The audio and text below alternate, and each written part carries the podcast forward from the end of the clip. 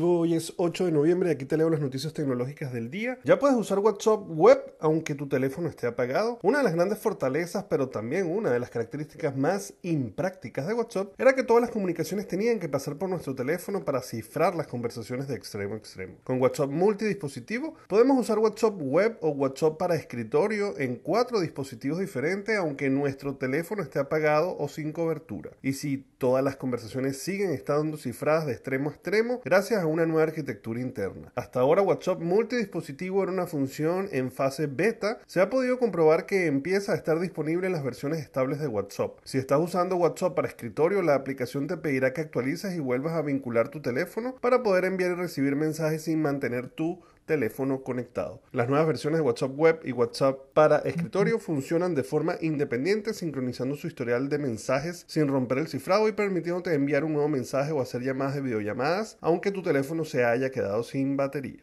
Por otro lado, Alexa ahora te permite mover música entre diferentes dispositivos con tu voz. Cada vez que Amazon envía una serie de actualizaciones a sus dispositivos habilitados para Alexa, una de las características más notables que Amazon agregó este mes es la capacidad de mover música entre dispositivos Echo usando su voz. Si deseas hacerlo entre diferentes altavoces en un hogar, diga Alexa pausa al que está produciendo la música y luego diga Alexa reanude la música aquí en el dispositivo al que deseas mover sus canciones. La función también funciona con los Echo Buds, los Echo Auto, lo que le permite llevar la música mientras viajas. Mientras tanto, los propietarios del dispositivo Fire TV ahora tienen acceso a TikTok, pueden decir Alexa reproduce TikTok para abrir la aplicación. Por último, Amazon ha agregado un nuevo centro de automotriz dentro de la aplicación Alexa que detallará cómo puede usar el asistente digital en tu automóvil. Bueno, señores, ya saben que me pueden conseguir en todas las redes sociales como arroba el circuito y que se pueden suscribir al canal de YouTube y de Spotify para que reciban estas notificaciones todos los días.